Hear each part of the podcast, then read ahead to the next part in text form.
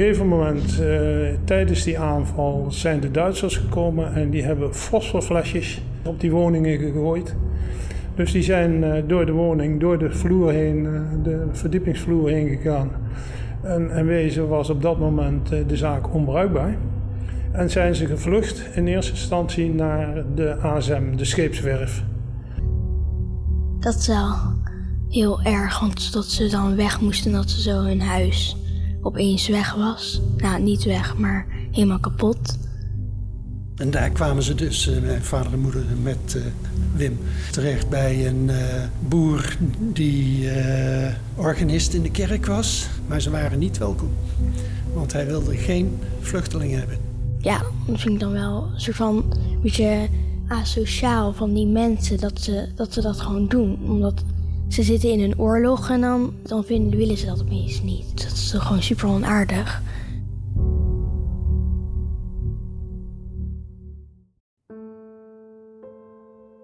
Je luistert naar de podcastserie Ik Kom Terug. Waarin je verhalen hoort van de ruim 100.000 mensen die de slag om Arnhem hebben meegemaakt.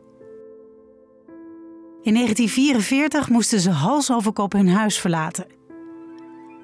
Niemand wist waar naartoe of voor hoe lang. De Duitsers hadden Arnhem bezet en wilden ruimte maken om de stad te kunnen verdedigen. Mijn naam is Linda Geerdink en ik sprak twintig ooggetuigen met ieder een eigen litteken.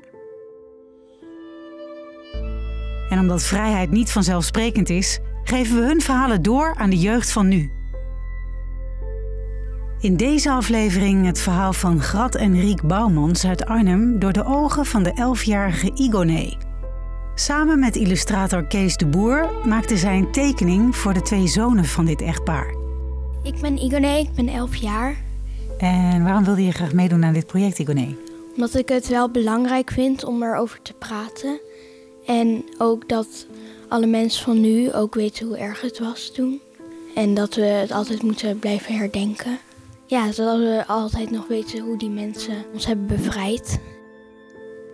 Wim was 13 maanden toen hij met zijn ouders moest vluchten tijdens de slag om Arnhem. Hier heb je het eh, Noordziekenhuis waar hij geboren is. Och, wat mooi. Bestaat niet meer. Bestaat niet meer, het is Het werd overigens geleid door een NSB, Oh ja? Ja. die di- daar directrice was. Maar het was een goeie, want ze heeft maar één dag vastgezeten. Op het paspoort van Jack staat gemeente Wisch en niet Arnhem, zoals in het paspoort van zijn broer. Samen zochten ze uit hoe dat kwam en schreven er een boek over. Waar begin je dan zo'n zoektocht? Ehm, ik ben ooit een eh, levensboek gaan maken van eh, mijn ouders. Het staat online als Die Stadse. Want ze kwamen van een dorp. Eh, mijn vader die kwam uit Reumel, mijn moeder die kwam uit Wamel. En eh, ze zijn toen naar Arnhem toegegaan, de stad voor hen. En ehm, daar eh, zijn ze blijven wonen. En in 43 zijn ze daar gekomen. In 43 is Wim geboren. En toen eh, moesten ze dus voor eh, de eh, operatie Market Garden, moesten ze vluchten naar, eh, ja, waar naartoe? En dat is dus uiteindelijk eh Varsenveld geworden, gemeente Wis. Gemeente Wis. Maar laten we even naar het moment gaan van die evacuatie. Eh, wat weten jullie daarvan, Wim? Wij weten daar zoveel van wat, dat, wat onze vader en moeder verteld hebben. En het vluchtverhaal begint op 17 september. Op dat moment is mijn moeder aan de noordkant van de Rijn, dus op het Roermondsplein.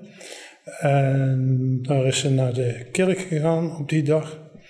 Daar is eh, uit de kerk gekomen en op dat moment heeft er een bombardement plaatsgevonden van terugge- teruggekeerde geallieerde vliegtuigen. Die hebben de rest van de bommen daar neergegooid. En daar is eigenlijk het vluchtverhaal van ons begonnen. En ik was dus nog niet aanwezig. Ik was in elkaar gezet. En, Ja, eh, want die moeder was zwanger. Exact. Ja. En eh, Dus wat dat betreft heb ik helemaal geen uh, recollectie. Wat heeft jullie moeder verteld over dat bombardement? Dat moet namelijk een heel zwaar moment zijn geweest. Dat ze die kerk uitkwam en ineens was de wereld anders. Mijn moeder heeft er niets over verteld. Nooit. Uh, mijn vader die heeft er wel over verteld. En die heeft het, uh, zeg maar, een, ja, de grootste uh, ervaring voor haar ge gevonden. En daar heeft ze dus vreselijke emoties aan overgehouden. Zoals? ja, zoals. dit is oorlog en er moet altijd direct geholpen worden. Dus mijn moeder die was ook altijd, later ook, als er iets was, nou ja, dat heb jij wel eens verteld. Hè? Nou, in wezen op het moment, Jacques die studeerde op een gegeven moment in Amerika. En van tijd tot tijd moest hij geld hebben. Dan schreef hij een mooie brief naar huis. En dan kwam die brief, die kwam thuis en die maakte mijn moeder open. En dan ging het geld weg. Dat werd direct opgestuurd. En mijn vader moest dan nog terugkomen van het werk. En dan lag de envelop mooi naast het bord. En dan wist hij dat geld weg was. Van, het was de wezen van direct handelen, niet meer wachten. Dit moet er gebeuren, dus dat gebeurt er. Want morgen kan het leven zomaar ja, anders zijn. Ja, ja, Jullie zijn daar ingedoken in die geschiedenis, omdat je dus een andere plaatsnaam op je paspoort hebt staan. Ja. Uh, hoe is de evacuatie van je ouders gegaan? Wim was er wel bij. Hoe, hoe oud was je, Wim? Ik was uh, 13, 13 maanden. Echt een kleine baby nog. Ja, ik dus- was een baby. Dus uh, hoe de evacu evacuatie gegaan is, ik vertelde net dus dat in wezen in eerste instantie de aanval op het Roermondsplein heeft meegemaakt. Uh, ze is daar vandaan thuisgekomen. Dat is uh, ook nog met een omweg gegaan, want ze wilde naar de overkant natuurlijk, maar de schipbrug lag eruit. Ze is uiteindelijk door een kennis overgevaren. En dat is in de avond gebeurd, want dat dorst is overdag niet te doen in verband met geweervuur en dergelijke. Uh, op een gegeven moment, uh, tijdens die aanval, zijn de Duitsers gekomen en die hebben fosforflesjes. Ja, de een praat over fosforbommen, maar mijn onze vader praat over fosforflesjes. Die hebben ze op die woningen gegooid. Nou, dat waren woningen waar alleen een pannen dak op zat. Er zat geen dakbeschot of niks onder. Dus die zijn uh, door de woning, door de vloer heen, uh, de verdiepingsvloer heen gegaan. En, en wezen was op dat moment uh, de zaak onbruikbaar. En zijn ze gevlucht in eerste instantie naar de ASM, de scheepswerf. Ze waren dus in één klap dakloos. Wat vind je daarvan, Igoné? Dat wel heel erg, want dat ze dan weg moesten dat ze zo hun huis opeens weg was nou, niet weg, maar helemaal kapot. En dat is gewoon dat niet voor te stellen hoe dat dan nu. Als je nu gewoon opeens je huis helemaal kapot en alles. Dat is natuurlijk heel naar. En dat je zelf dan ook gewoon snel weg moest. Zodat je zelf niet in, net in dat huis zat. Dus dat je heel erg veel geluk dat, je, dat, dat ze zelf niet uh, werden gebombardeerd, zeg maar. Op de scheepswerf daar zaten, daar zaten onderkomens in betonnen ringen. Uh, er wordt een aantal genoemd, uh, betonnen ringen van 2 meter. Er moeten dus meerdere betonnen ringen zijn geweest. En er moet, daar wordt gezegd dat daar ongeveer 90 mensen hebben gezeten. Maar daar konden ze niet blijven? Daar zijn ze in eerste instantie gebleven, de, een paar dagen. Er wordt, Tot de 19e. Er wordt gesproken over, uh, ze hadden honger, er was ook niks te drinken. Op dat moment stonden in het weiland stonden nog een paar koeien. Die waren dus niet gemolken, die hadden volle uiers. En omdat mijn vader en moeder van uh, Dreumel en Wamel kwamen, kenden die, of konden die uh, koeien melken. En die zijn die koeien gaan melken om wat te drinken en wat te eten te hebben eigenlijk.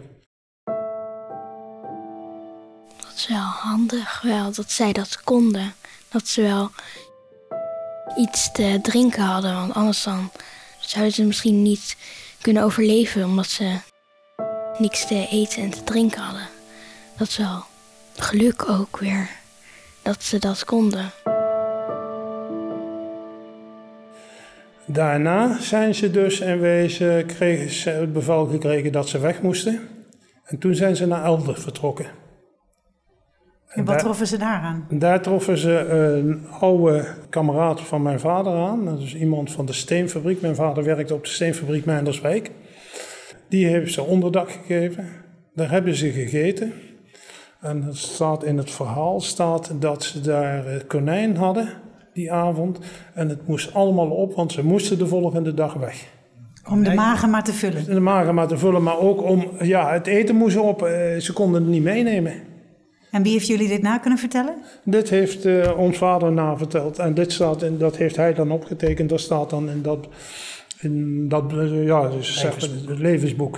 In het levensboek wat jij gemaakt ja, hebt, ja. Jak. Die staat. Dus ze waren bij die collega Ja. van je vader met een volle maag, gingen ze verder richting Angeren. En Toen zijn ze dus in eerste instantie eh, via Husse Lent naar Angeren gegaan. In Angeren zijn ze aangekomen bij eh, eh, de boerderij eh, de, het Rode Wald. En daar woonde een gezin en die hadden dus al onderdak gegeven aan mensen. Maar er kwamen er zoveel dat er geen onderdak mogelijk was. Dus ze hebben in de boomgaard hebben ze dus gaten gemaakt in de grond. Hebben ze dus schuilkelders gemaakt. En eh, gaten maken in de grond. Eh, stutten, de wanden stutten met takken en bomen. En in wezen het dak ook van takken en bomen en gras erover. Het moet ongelooflijk spannend zijn geweest om daar in te zitten. Ja, dat is het ook. Eh, Je moet je indenken dat je daar dan ingaat, niet alleen. Je zit daar dan met een hele club mensen. Plus dat je daar dan van die eh, kleine, kleine hummels bij hebt zitten. Net als ik zelf van 13 maanden. Die baby die begint natuurlijk ook wel eens te huilen en dat soort dingen. Dat is, ja, dat, dat, dat, je, moet, je kunt je dat heel moeilijk voorstellen hoe dat eigenlijk is, eh, daar, daar geweest moet zijn. De Duitsers hebben op een gegeven moment het bevel gegeven dat Angeren ontruimd moest worden. Ja. Waar gingen ze toen naartoe? Ja, toen- toen was de opdracht dat ze zich eigen, dat ze naar Zevenaar moesten. Maar het probleem doet zich dan voor, dan sta je dus aan deze kant van de bovenrijn. En je moet dus de Rijn over als je dus naar Zevenaar wilt.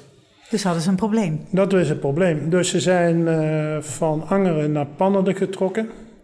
En dan zegt de, de burgemeester van Duiven, die zegt... Het is niet te overzien hoeveel ellende hier langskomt. Die heeft daar een eh, verslag van gemaakt. En daarbij kwam het probleem dat in, het, eh, in Pannerden moesten ze dus een veer over. Alleen de veerpont van Pannerden, die eh, was met maak het graden aan de grond gezet. Er was op een gegeven moment een Duitse vrachtwagen gekomen en die moesten naar de overkant toe. En die chauffeur had gevraagd van wat mag erop? En blijkbaar heeft die veerbaas gezegd, nou ja, wat wij dan weten, nou er zal er wel 20 ton op kunnen. Nou, die is er met die vrachtwagen opgereden en die heeft hem meteen aan de grond gezet, die veerpont. Dus in het verhaal van mijn vader staat en van de burgemeester dat de Duitsers noodveren hadden gemaakt. En wat dat is geweest, of dat roeiboten zijn geweest of wat ook weten we niet. Dat er noodveren eh, zijn en dat de Duitsers ze overgezet hebben. Dan kom je aan de andere kant. En dan moeten ze naar Zevenaar toe, want dat was het verhaal. Ze moeten naar Zevenaar toe. En dan komen ze op een gegeven moment op een kruispunt Zevenaar Duiven in de dijk. Op de, en dan zegt een van de medevluchtelingen, die zegt... Ik heb een eh, zus wonen in Duiven. En toen is die groep, die heeft zich afgesplitst en die is naar Duiven gegaan. En die is bij die zus ondergebracht. Daar waren ze welkom. Daar waren ze welkom blijkbaar, want ze zijn daar ondergebracht. En ook daar kwam op een gegeven moment weer het bevel van de Duitsers dat ze weg moesten. Nou, lijkt me wel vervelend dat je net een beetje, eh, een beetje hebt kunnen ontdekken hoe het daar is. En dat je dan, dan moet je weer weg. En dan ben je daar weer en dan moet je weer gaan. Dat is dan, ja, heel vervelend. Ze zijn in groepen weggetrokken. En men verwachtte eigenlijk dat de boeren de, eh, met de karren en de paarden zouden komen. En die zouden een deel van de mensen op die karren zetten en dan richting eh Doetinchem gaan. Want vanuit Duiven werd de groep in tweeën gesplitst. Een deel moest naar Groningen toe en een deel mocht naar de Achterhoek toe. Daar zaten jullie ouders ook bij. Ja, en waarom zaten onder onze ouders erbij? Er komt op een gegeven moment om de hoek een meester Berendsen. Dat is een schoolhoofd in Duiven.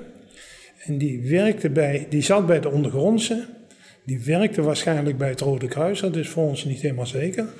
En die heeft samen met de dokter gezorgd dat mijn moeder naar Varsenveld kon, omdat ze in wezen de laatste maanden van de verwachting liep. En dat betekende dat ze op een wagen is gezet, in een luie stoel, met een deken over de knieën heen. En dat zo heeft ze naar Doetinchem in ieder geval de vlucht meegemaakt. Als het ware op een troon. Ik zie jou lachen, Jak.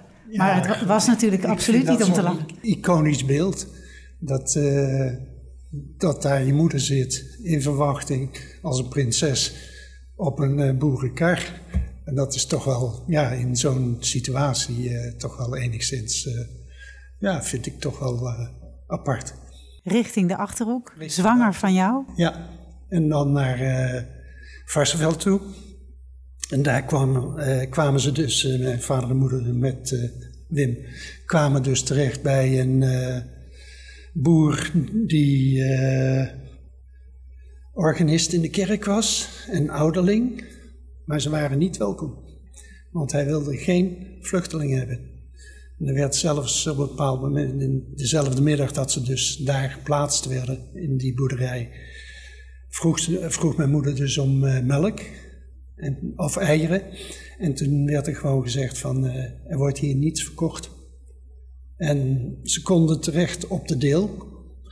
En boven de deel uh, was dus de hooischuur, hooizolder.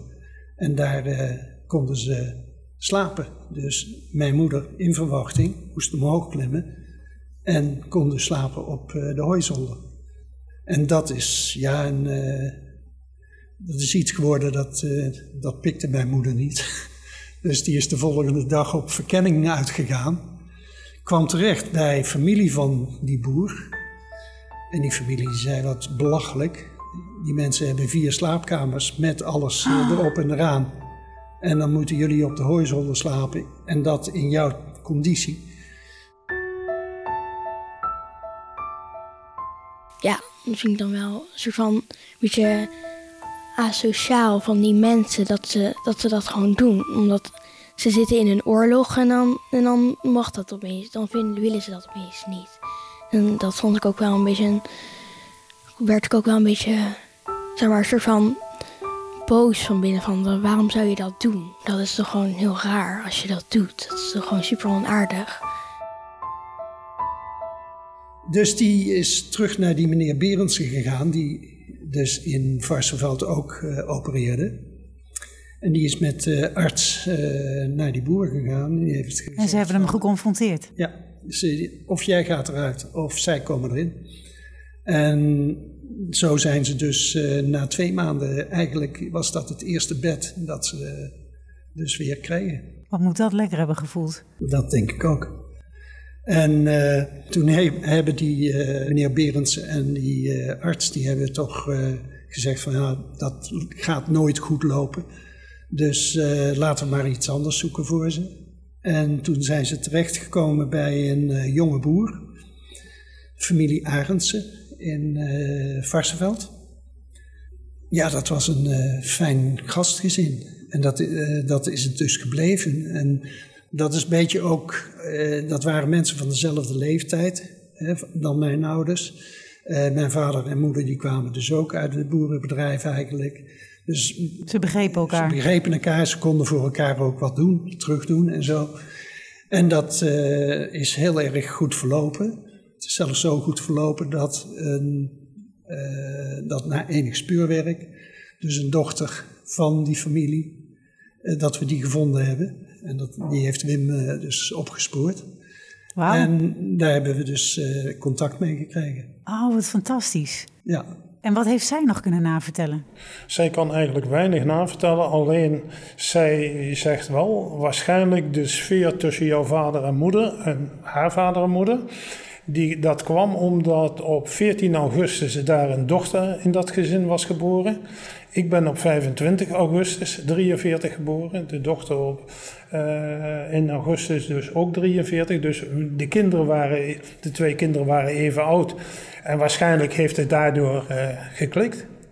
Maar toen jullie ouders bij dat gezin in Varsenveld zaten, was je moeder natuurlijk hoogzwanger. Ja. Die stond op het punt om te gaan bevallen. Ja. Ja. Is dat daar gebeurd? Waar is dat gebeurd? Dat is dus gebeurd in eh Varsenveld. En dat is dus eh, op eh 1 januari 1945 zijn ze eh, samen naar eh, een oude vandaag tehuis daar gegaan. Daar zat een noodhospitaal aan vast.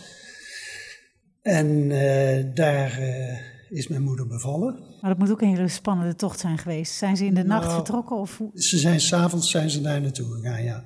Met een koffertje dat ze hadden klaarstaan. En, dat, eh, en daar zijn ze aangekomen. En er was nog een andere eh, vrouw die eh, dus in verwachting was en die nacht ook zou bevallen. En ja, wij waren de eerste twee van het nieuwe jaar, Ja, want het was 2 januari 2 januari.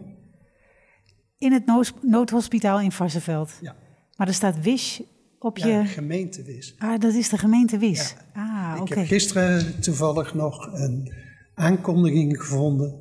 Dus de, je had in die tijd de graafschapbode als blad. En die had dus ook alle aankondigingen van trouwen en dat soort zaken en van geboortes.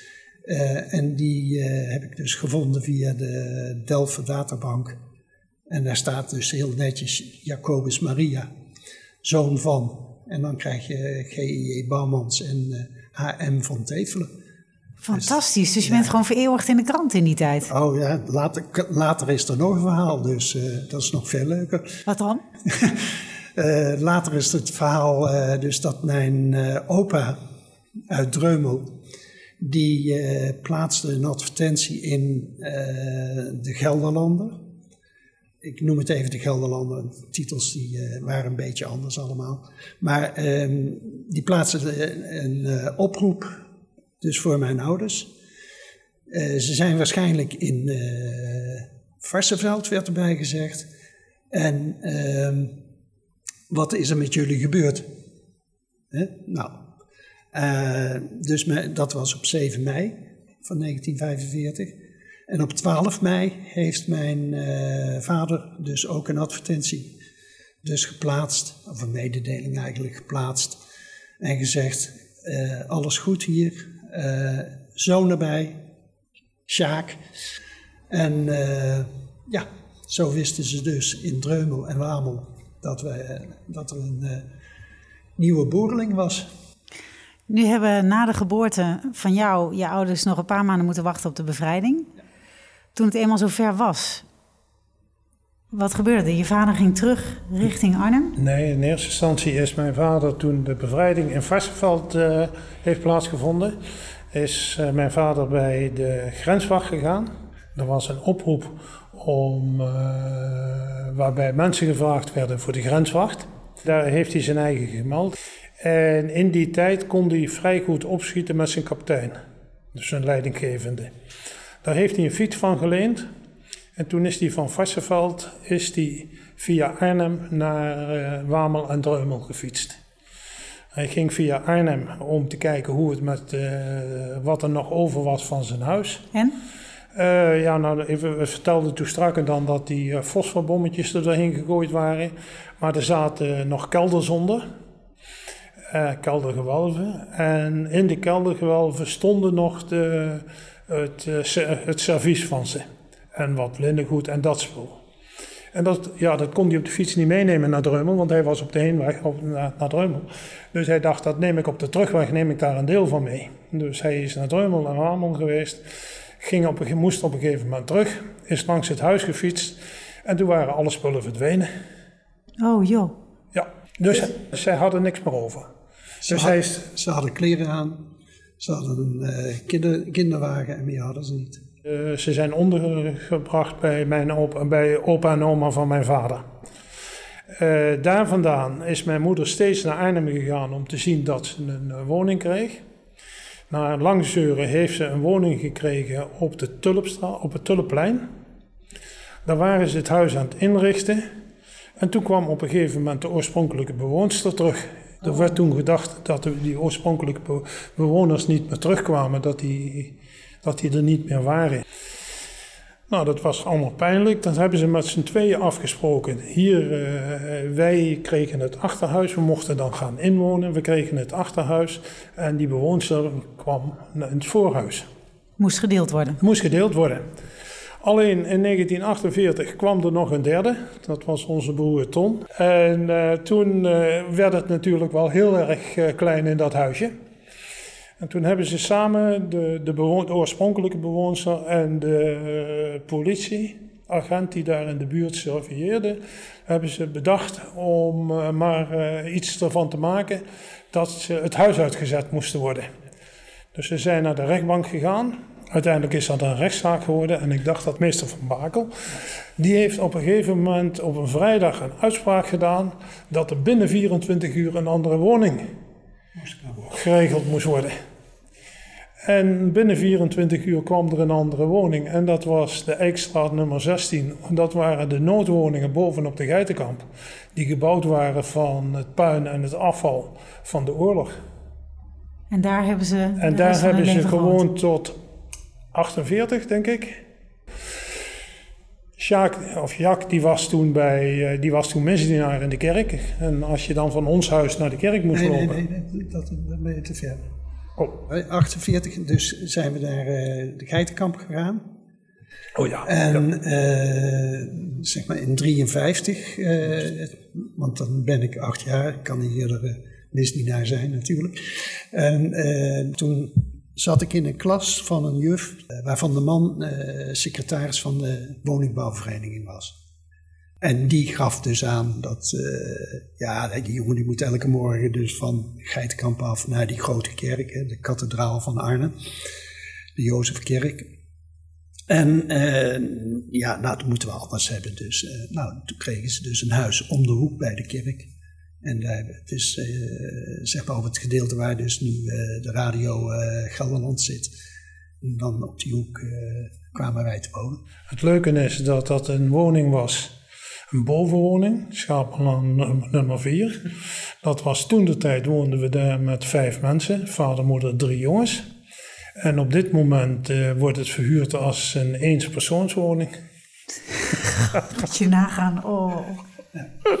Niet Maar- voor te stellen.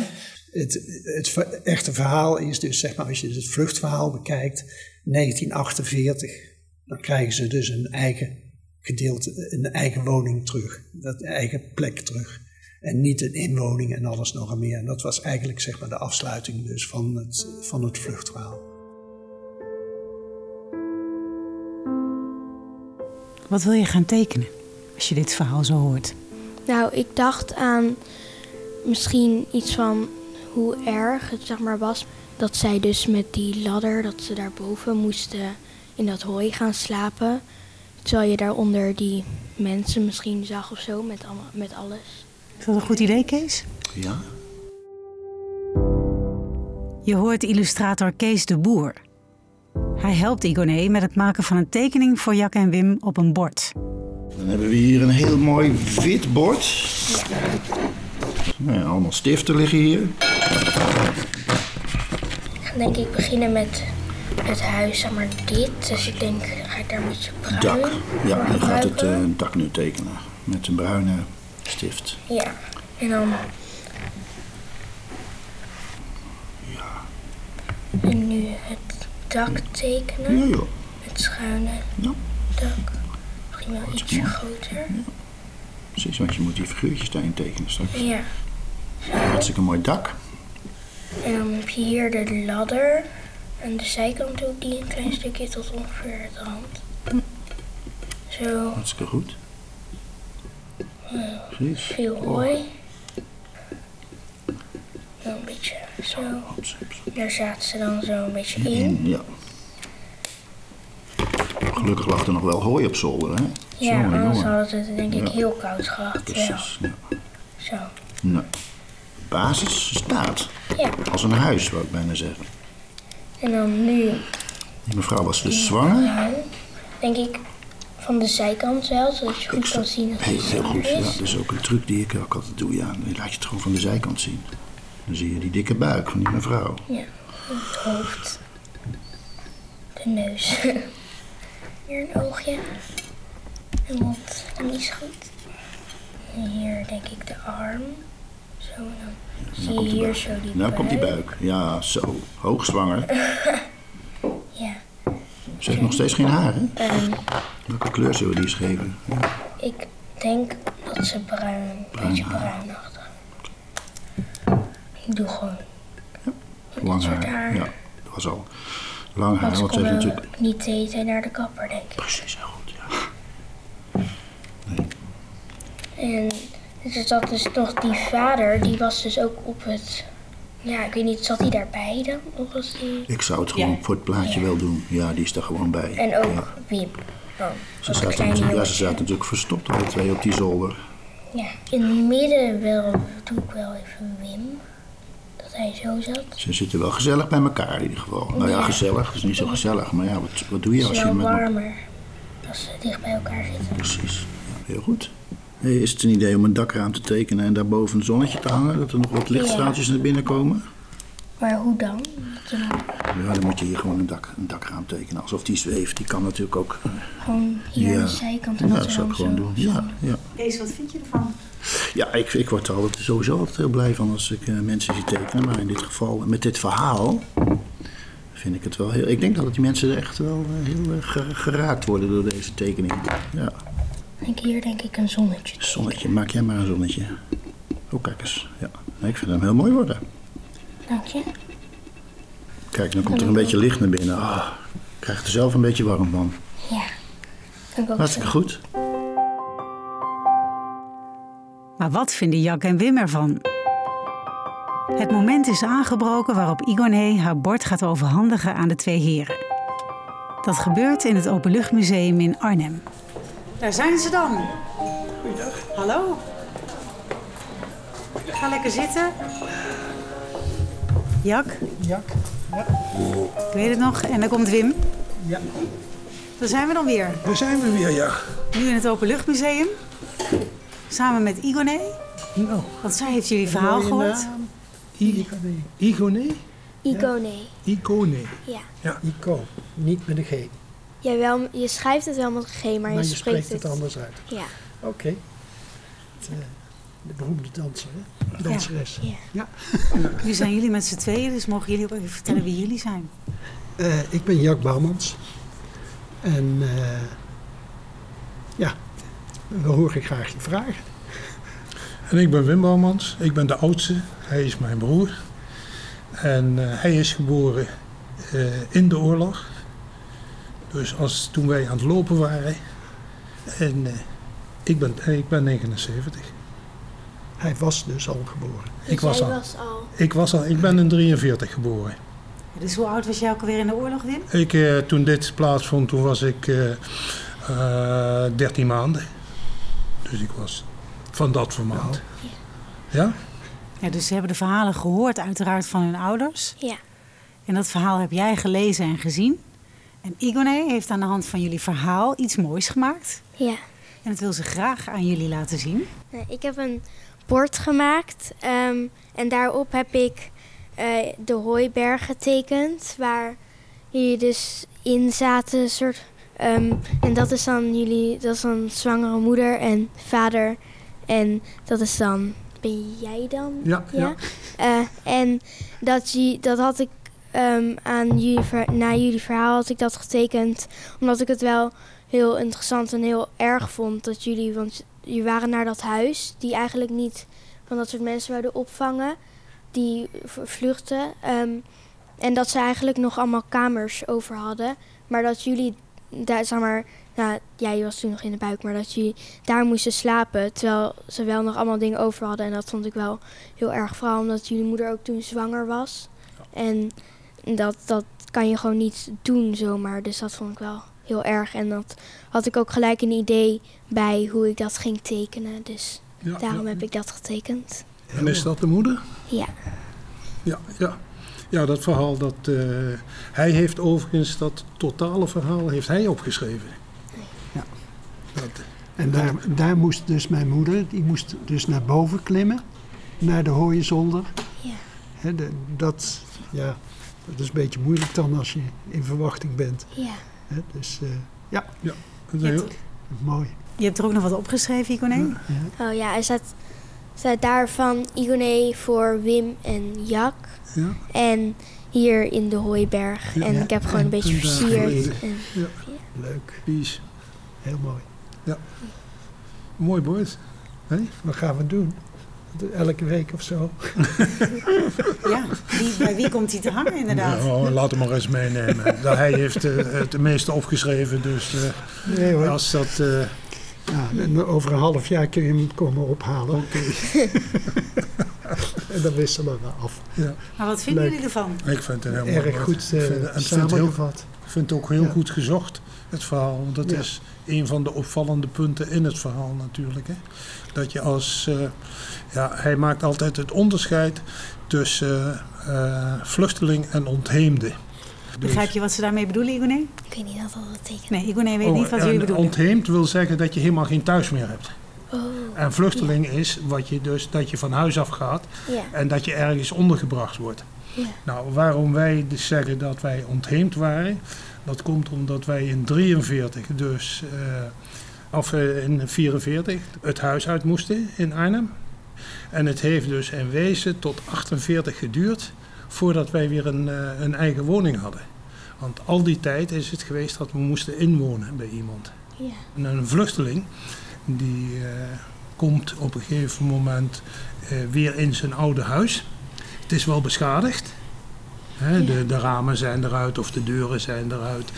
Maar je hebt weer een dak boven je hoofd en dat hadden Ja. wij dus niet. ja, dat snap ik wel. Dat dat zo genoemd wordt. Ja. Hebben jullie nog een boodschap voor Igoné? Ja.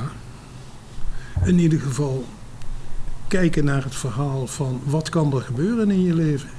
Hè, van, en proberen daarmee, net als onze vader en moeder gedaan hebben, daarmee mee omgaan. En proberen toch er iets van te maken als je alles kwijt bent. ja.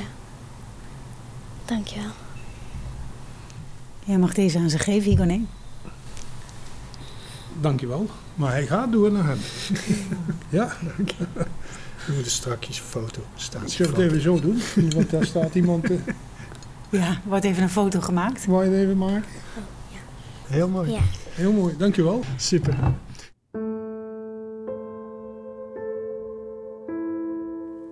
Je luisterde naar de podcastserie Ik Kom Terug. Wil je het kunstwerk van Igoné ook zien? Volg ons dan op Facebook of Instagram. En wil je meer evacuatieverhalen horen? Luister dan naar Ik Kom Terug in je favoriete podcast-app. Zo ook het verhaal van Sietske. Haar oma Geeske Minderhout uit Heveadorp kwam samen met haar ouders en broertje terecht in de hongerwinter. Mijn oma heeft wel verteld dat ze bloembollen moest eten. Eh, dat vond ze natuurlijk eh, verschrikkelijk vies.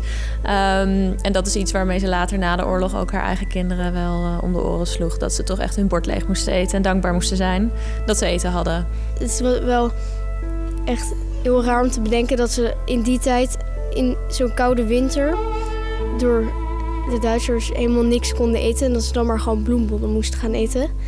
Ja, dan zou ik ook wel ja, boos worden als mijn kinderen dan hun bord niet zouden leeg eten. De verhalen van ooggetuigen worden steeds zeldzamer. Deel daarom deze podcast, zodat iedereen hoort dat vrijheid niet vanzelfsprekend is. Deze podcastserie is mogelijk gemaakt dankzij de samenwerking tussen Airborne Museum Hartenstein, het Nederlands Openluchtmuseum, de Airborne Region, Bureau Kessel en de NOW Foundation. Met steun van provincie Gelderland, Programma Vrijheid, gemeente Arnhem, VSB-fonds en het V-fonds. De redactie werd gedaan door Marieke van Kessel. De montage lag in handen van Linda Geerdink. En de eindmix deed Peter Kluiver. Wij hopen natuurlijk dat veel mensen gaan luisteren en daarvoor helpt het wanneer je een recensie achterlaat bij Spotify of Springcast.